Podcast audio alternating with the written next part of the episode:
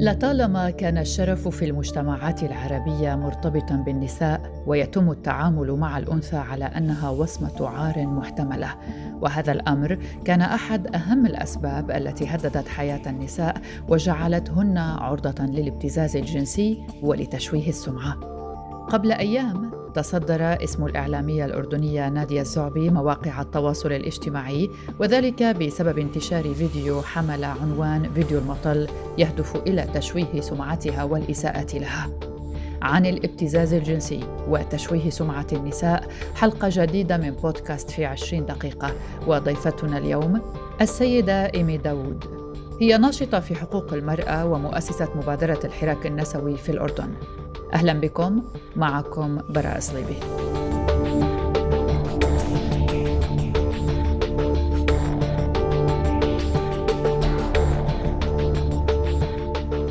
الابتزاز الجنسي الإلكتروني هو أسلوب يتبعه بعض الناس لإزعاج وإيذاء وإلحاق الضرر أو الفائدة المادية من شخص ما عبر مواقع التواصل الاجتماعي كالفيسبوك وتويتر والواتساب وسكايب وغيرها من تطبيقات.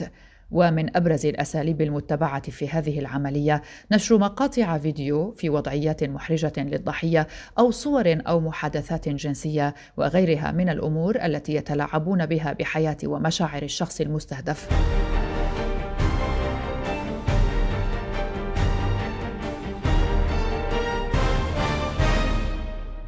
الناشطة النسوية الأردنية السيدة إيمي داود تتحدث عن الأسباب التي جعلت من الابتزاز الإلكتروني منتشرا في مجتمعاتنا العربية. نستمع لضيفتنا. آه، بالنسبة لسؤالك عن أسباب آه، ظاهرة الابتزاز المنتشرة بالوطن العربي حاليا وكل ما لها بتزيد أكثر وأكثر؟ السبب آه، الأول بالنسبة لي بشوف إنه هو ثقافة لوم الضحية. يعني إحنا ممكن الشعوب العربية من أكثر الشعوب اللي بتلوم الضحية وبتعاقبها بدل ما تعاقب المجرم. ومش بس يعني بتحط اللوم على الضحية وعلى المجرم لا هي بتبرئ المجرم تماما وبت... وبتمسك بالضحية وبتعاقبها وب... يعني بتاع العقاب مدى الحياة بيكون. عقاب أبدي. يعني آه، مثال على ذلك الفيديو اللي انتشر للمعلمة المصرية وهي برحلة خاصة كانت آه، ترقص وتم التشهير فيها بدل ما إحنا ننشغل إنه كيف واحد شهر بإمرأة وانتهك حرمتها انشغلنا بإنه المرأة رقصت مع إنه كلنا بنرقص يعني. بس إنه آه خلص إنه صارت مادة إعلامية وبدنا نحكي فيها فلازم كلنا نحكي فيها الشرطة المجتمع الدولة آه وزارة التربية نفصلها من شغلها زوجها يطلقها العائلة تنبذها لازم كلنا نشترك في عقاب المرأة. إنما المتع... الشخص المبتز اللي نشر الفيديو ما بنحكي معه. هذا الشيء بيشجع المبتزين وبيشجع الأشخاص اللي بيستخدموا فيديوهات مسيئة وبيشهروا فيها. هذا الشيء إذا أصلا كانت مسيئة بيشجع على إنه آه، الإفلات المجرم العقاب بيشجع على إنه انتشار هاي الظاهرة أكثر وأكثر. السبب الثاني اللي بشوف برضو كمان له دور في الموضوع اللي هو آه، نظرتنا للمرأة. نظرة المجتمع العربي للمرأة. عادة ينظر للمرأة إنه هي إلها تاريخ صلاحية. حتى البنت من أول ما تنولد بيكونوا بفهموها إنه المثل المشهور اللي كل البنات سمعوه بالوطن العربي إنه انت لوح قزاز وما فيك تنكسري وإذا انكسرتي ما عمرك بتتصلحي ومن هالحكي. وبالمقابل آه، بنحكي للرجل إنه الرجل ما بيعيبه إشي وما بيعيبه ابدا إلا جيبه. فبتلاقي الرجل يعني بيعمل كل إشي غلط ومش بس بيعمل كل إشي غلط لأ هو كمان بيعتدي. على الطرف الآخر وبعدين نستنى نتساءل إنه بعد ما نعمل آه، طرف مستضعف تماما طرف آه، متمرد تماما بنخلق بين آه، من إحنا صغار من هم صغار بنخلق جنس كامل يكون ضحية وجنس كامل يكون مجرم. بعدين نطلع نتساءل إنه شو المشكلة وكيف صار هيك وشو سبب انتشار الظاهرة. وهو سبب انتشار الظاهرة أمامنا ونبلش من البداية من أسس التربية اللي ربنا عليها أطفالنا من الأسرة اللي هي لبنة بناء المجتمع. هاي المفاهيم خلتنا إنه البنت نفسها ما تقدر تلجأ لأهلها. في حال أنه وقعت ضحية للمبتز. السيدة إيمي بصفتها ناشطة وتعمل في مجال الحماية استقبلت حالات من الابتزاز التي تعرضت لها بعض الفتيات وحتى السيدات في الأردن. تحدثنا عن العقبات التي واجهتهن. كثير بنات أطفال بيلجأوا لنا في الصفحة هون في الأردن. بيطلبوا منا المساعدة ما بيكون أمامنا أنه نقدر نحكي لها أنه احكي لأهلك. يعني تخيلي هي توقع بمشكلة مع غرباء واللي بيحلوا لها المشكلة برضه غرباء والأهل اللي هم المفروض يكونوا السند والأمان والملجأ الأول والوحيد للطفل بيكونوا هم الشيء البعبع اللي خايف منه الطفل. بكونوا الأهل بدل ما يكونوا عون لأطفالهم وحمايتهم من الابتزاز بيكونوا سبب أكبر في إنه الأطفال يوقعوا بالخطأ. مرة ومرتين وثلاثة ومن خطأ صغير يتحول لخطأ أكبر وأكبر وأكبر. يهدد الابتزاز الإلكتروني حياة النساء لأن الكثير من القصص التي انتشرت على مواقع التواصل الاجتماعي لفتيات عربيات انتهت غالبا بتعنيف الضحية وتحميلها مسؤولية ما حدث معها وحتى أن بعض الحالات وصلت إلى قتل الفتيات على يد ذويهم أو انتحارهن. سمعنا من ضيفتي السيدة إيمي عن أسباب خوف الفتيات من إخبار أهاليهن حول تعرضهن للابتزاز ومن القصص التي حدثت مؤخرا وكانت النهاية مأساوية انتحار الفتاة المصرية هايدي شحتة. والفتاة المصرية أيضا بسنت أحمد وذلك بعد انتشار صور مفبركة لهما على مواقع التواصل الاجتماعي. وفي نفس الفترة أيضا حاولت امرأة مصرية في العشرينيات من العمر الانتحار بعد تعرضها للابتزاز الإلكتروني من قبل زوجها. وهذا ما أشارت له ضيفتي. أغلب القصص اللي بتوصلنا البنت بتكون آه، شرحت حجاب في المدرسة مع صحباتها في حفلة أو آه، تصورت مع صحباتها اتخذت صورها تهددت فيهم خافت من أهلها بتروح آه، احكي معي الممتاز بيقولها احكي معي بتحكي معه ابعتي لي صور ولا بحكي لأهلك؟ تبعت له صور لأنه عارفة إنه هي ما راح تقدر ترجع لأهلها لأنه هي اللي ح... يعني غالبا حتنقتل أو بأحسن الأحوال حتتعنف حتنحبس. من المدرسة حتنحبس من شغلها. إذا بتشتغل حتمنع الطلعات وال آه، نظرة نظرة أهلها إلها راح تتغير تماما. إنه البنت هاي خلص بطلت طفلة البنت كبرت البنت آه، صارت مش منيحة. كل أنواع الشكوك راح تحيط حواليها. وأنا كثير بنات أجي لما حكوا معي حكوا لي إنه أهلي راح ياخذوا فكرة سيئة ثانية. راح يفكروا مش إنه هيك الموقف مش راح يصدقوا الموقف اللي صار. فالأهل وثقافة إنه بنتهم ما لازم تغلط. آه، يعني خلوا المرأة تكون آلهة يعني ممنوع تخطأ يعني بجردوها من إنسانيتها بشيئوها تشيء المرأة اللي بنسميه بالنسوية مصطلح الاستلاب الجنسي. هذا الشيء هو أكبر أكبر مساعدة للمبتز. المفروض أنا أعلم بنتي إنه أي غلط غلطته تيجي تحكي لي والعقوبة ما لازم تكون إلا بمقدار الخطأ. يعني مش معقول إني أنا أقتل بنتي عشان صورة ولا عنفها ولا أعاقبها شيء مدى الحياة أو أدمر نفسيتها أو نظرتها لذاتها أو أعطيها أورثها عقد استحقاق لا تنتهي. المفروض أنا أحكي معها أناقشها أفهمها ليش هذا الإشي غلط. والإشي اللي الأهل لازم يستوعبوه إنه الطريقة المخيفة اللي بيتعاملوا فيها مع البنات هي اللي بتخلي البنات يخطئوا. البنت عادة لما تحكي مع شاب بيكون الغاية من ذلك إنه هي تهرب من الجفاف العاطفي ومن المشاكل والأجواء اللي بتنتشر في البيت. فأنا لما أحتوي بنتي بنتي ما راح تطلع لبرا. بنتي ما راح ينضحك عليها. بنتي ما راح تتعرض لا لابتزاز ولا لتهديد لما تكون هي شخص قوي. فأنا بدل ما أشجع المبتز المفروض أعلم بنتي إنه هي اللي تخوف المبتز مش هي اللي تخاف. تخوفه. إنه أنا وراي أهلي وراي قانون. لو مرة نجرب هاي الثقافة ثقافة الحوار والاحتواء للأطفالنا راح تغير أشياء كثير ظواهر كثير في المجتمع وجرائم كثير راح تنتهي. أولها جرائم الشرف جرائم الابتزاز وكل هاي الأشياء اللي إحنا ما بدنا إياها وحتى إنه البنات يودوا صورهم والأمور اللي بيتعرضوا لها البنات التحرش واغتصاب وإجبار على أفعال آه، غير لائقة كلها كنا راح نتفاداها. لو بلشنا فقط بالحوار لو استخدمنا القانون لو استخدمنا حقوق الطفل لو اعتبرنا أن المرأة مش إله أخذناها على كينونتها الأصلية أنها هي إنسان يخطئ ويصيب. وفي حديث بيقول بما معناه أنه لو إحنا ما كنا خطائين توابين لذهب الله بنا وجاء بأقوام يخطئون ويتوبون. فهاي صفة الإنسان الخطأ والصواب. وإحنا أساسا يعني أساس التجربة أساس التعلم هي التجربة.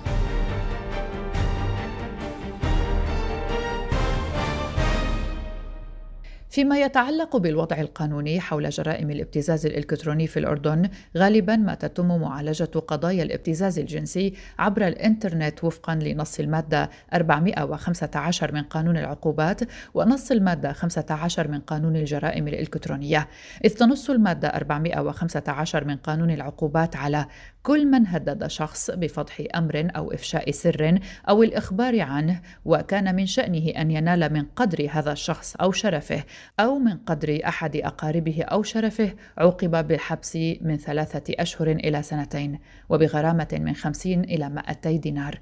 في حين تنص المادة 15 من قانون الجرائم الإلكترونية على أن أي جريمة تقليدية تمت بواسطة وسيلة إلكترونية يعاقب عليها بنفس العقوبة بذات القانون وتتشابه المواد القانونية في هذا الخصوص في معظم الدول العربية. في عشرين دقيقة مع براء صليبي لكن النسوية الأردنية إيمي داوود تعتقد أن القانون الحالي غير كاف لإنصاف الضحية. سألناها لماذا؟ قانون وصرامة القانون. القانون من جهتين في الأول في طريقة التعامل مع الضحية ثانيا في آه، تعريف لمصطلحات مثل التحرش والاغتصاب. نيجي للموضوع الأول اللي هو طريقة التعامل مع الضحية. اللي صار اليوم أنه محكمة الجنايات أصدرت حكم في براءة شاب اعتاد على ابتزاز طفلة آه، وانتهاك جسدها كانت في عمر الخمسة عشر لمدة ثلاث سنوات. بعد ثلاث سنوات أصبحت الفتاة في عمر الثامنة عشر صارت قادرة على رفع قضية بنفسها بدون ولي أمر. توجهت للمحكمة ورفعت القضية تفاجأ بأنه المحكمة رأت إنها كاذبة وادعاءاتها فاقدة المصداقية فقط استنادا على رؤية القاضي. استنادا على عدم آه، إبلاغ الفتاة ذويها في سن آه، الخامسة عشر. عما كانت تتعرض لهم. وهذا القرار كان صادم جدا لدرجة أني تساءلت يعني هل القاضي يعني عايش في الأردن؟ المحكمة موجودة بالأردن. يعني أنت قاعدة بتحكي عن الأردن اللي بتسجل نسب جرائم شرف عالية بنحكي عن الأردن اللي هو نظام حماية الضحية فيها يتمثل في سجنها في دار رعاية حتى تليفون ما, ما بتاخذ معها قاعدة بتحكي عن الأردن اللي آلية الشكوى فيها صعبة على البالغين عدا عن إنها تكون صعبة على الأطفال. آه، أيضا آه، آلية الشكوى مش مسموح فيها إنه يكون الطفل يشكي بنفسه. لازم يكون معاه ولي ولي أمره. فأنت قاعد تسأل طفله إنه أنت ليش ما حكيتي لأهلك إنه أنت كنت بتتعرضي للابتزاز؟ ما هو طبيعي إنها ما راح تحكي لأهلها. أنت كقاضي شو الرسالة اللي وصلتها للمجتمع وللمبتز وللضحية لما حكمت ببراءه المجرم؟ يعني أنا كمجرم لو شفت آه هذا الشيء وكنت أنا المجرم آه راح هذا الشيء يشجعني إني أنا أمارس مزيد من جرائمي. لو أنا كنت ضحية هذا الشيء راح يخوفني إني أنا ثاني مرة ما راح أشتكي. لو كنت أنا المجتمع هذا الشيء راح يفرجيني إنه ما في قانون ما في رادع إنه راح نزيد حبس البنات وبنفس الوقت مش راح نربي الأولاد لا راح إحنا نكثر من المجرمين. يعني أنت قاعد تحكي عن مجتمع آه، بتحكمه البقاء للأقوى. أنت شو كنت قوي؟ القانون معك. إذا أنت كنت ضحية القانون مش معك. نعود إلى نقطة البداية وهي مفهوم الشرف المرتبط بالنساء والذي جعل حياتهن كمن يمشي فوق حقل ألغام أينما وضع قدمه يخاف من أن ينفجر به.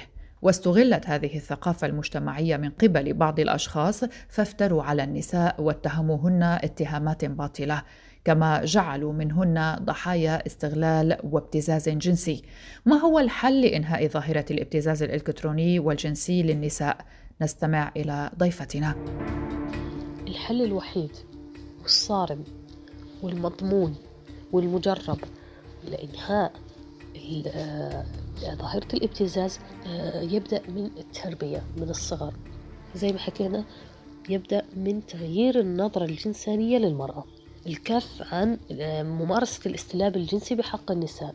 اللي اليوم المرأة يتم معاملتها كأداة إغواء كأداة جنسية فقط. لما إحنا ننظر للمرأة على إنها إنسان يخطئ ويصيب من حقه إنه يجرب مش مدعاة للقتل. هون إحنا بنبلش في الخطوة الأولى الصح لإنهاء هاي الظاهرة. وأنا بستغرب انه المجتمع اللي بسمي حاله محافظ وحابب يقضي على فكرة الابتزاز هو بنفس الوقت اللي بشجع عليها.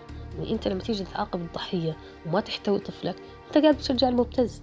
فإذا إحنا جادين في محاربة الابتزاز وجادين في احتواء أطفالنا وجادين في حماية بناتنا وجادين في إنه نكون إحنا مجتمع محافظ فالخطوة الأولى بتبلش من التربية. أربي ابني وأحتوي بنتي. بهاي الطريقة فقط أنا هون بحارب المبتز ما بشجعه. الطريقة الأخرى هي تجديد الخطاب الديني. الخطاب الديني لازم يكف عن شيطنة النساء عن ترويج لهن كأنهن فتنة وسلعة. آه، يجب أن يروج لحديث آه، تم تغييبها عمدا كما قلت ويعيد نشرها مبنية على أنه النساء شقائق الرجال. بدل من أنه يكون في آه، يعني ترتيب هرمي في الموضوع يكون نكون نحن على قدم المساواة بيننا وبين أشقائنا الرجال. الخطوة الثالثة هي إصلاح القانون. إحنا أصلحنا القانون وضعنا عقوبات رادعة وسبق ذلك توعية وتجديد للخطاب الديني ونبذ العادات البالية. أنا هون وصلت للطريق الصحيح في إني أجعل الضحية تتجرأ إنها تشتكي وما تخاف إنها تشتكي وأعاقب المبتز وأنهي هاي الظاهرة اللي تفشت كثير في المجتمع في الآونة الأخيرة.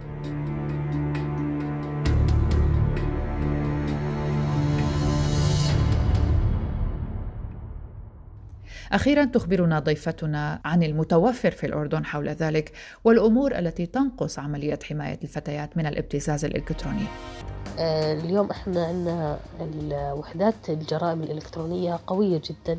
نتمنى يتم آه، مساعدة النساء خصوصا النساء اللي محبوسات في البيت ومش قادرات يطلعوا ويقدموا شكوى. أن يكون في آليات شكوى أكثر آه، تعاونا معهم. يعني ينفتح الباب للشكاوى الإلكترونية. آه، أنه تقدم الضحية دليل على هويتها إلكترونيا وبالتالي تقديم الدلائل آه، أيضا إلكترونيا. آه، ومحاسبة المبتز بقوانين رادعة جدا بحيث ما أترك له المجال أنه مثلا اليوم يطلع بكفالة وفي جلسة ثانية ومنها الحكي. لا أنا من أول ما يجيني المبتز ما أترك له المجال أنه يرجع يهدد الضحية أو ينفذ تهديده. وفي خطوات كثير في آلية الشكوى المفروض أنه تتخذها الدولة بحيث أنه يتوقف هذه الظاهرة. آه، منها أيضا آه، توفير آه، سيدات للتعامل مع حالات الابتزاز وأنه مش شرط الفتاة أنها تحكي لقاعة كاملة من الرجال لما تحدد ما حصل لها بالتفصيل. يكون في نساء تاخذها على انفراد وتخبرها باللي حصل. ومع كل ما يبدو أنه الوضع سوداوي آه، إلا أنه أنا لو بشتغل آه، في سنوات في العمل الحقوقي آه، بشوف في بصيص أمل. اليوم إحنا في عندنا فريق من المتطوعين محاميات يعني أشخاص بيتعاملوا مع الضحية بيساعدوها بدون إظهار هويتها وأيضا بدون تعريضها للإحراج أيضا عندنا جمعيات حقوق المرأة كذا مرة طلبنا مساعدتهم ومدوا يد العون. كذلك البحث الجنائي وأشخاص كثير من داخل المحاكم سواء كانوا قضاء أو محامين أو ما شابه ساعدونا أيضا في إيصال صوت الضحايا ومساعدتهم. فأنا بشوف إنه الفكرة شوي شوي تتغير ولكن إذا ظلينا بهذا المعدل البطيء جدا راح نخسر أرواح كثير من النساء راح نخسر راحة كبيرة للنساء. راح نخسر آه، حيوات ومستقبلات كثيرة للنساء وطفلات حتى. فلذلك يجب على الدولة أنها تتخذ موقف جاد وصارم من الابتزاز وتتبع الخطوات اللي تحدثنا عنها والخطوات اللي أشار إليها خبراء وباحثين وجمعيات حقوق المرأة سابقا. وبالتالي أن يكون هذا التوجه آه، وبصيص الأمل أكبر ويكون على مدى أوسع وأسرع في آه، التصدي لهذه الظاهرة.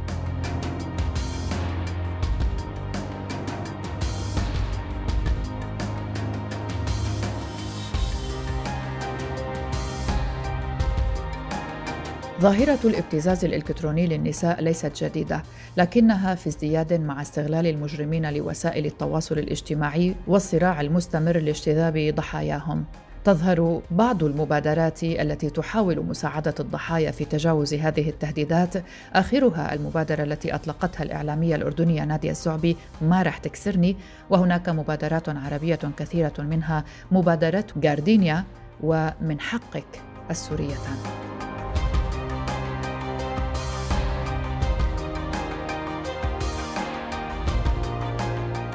هذه الحلقة من بودكاست في عشرين دقيقة انتهت.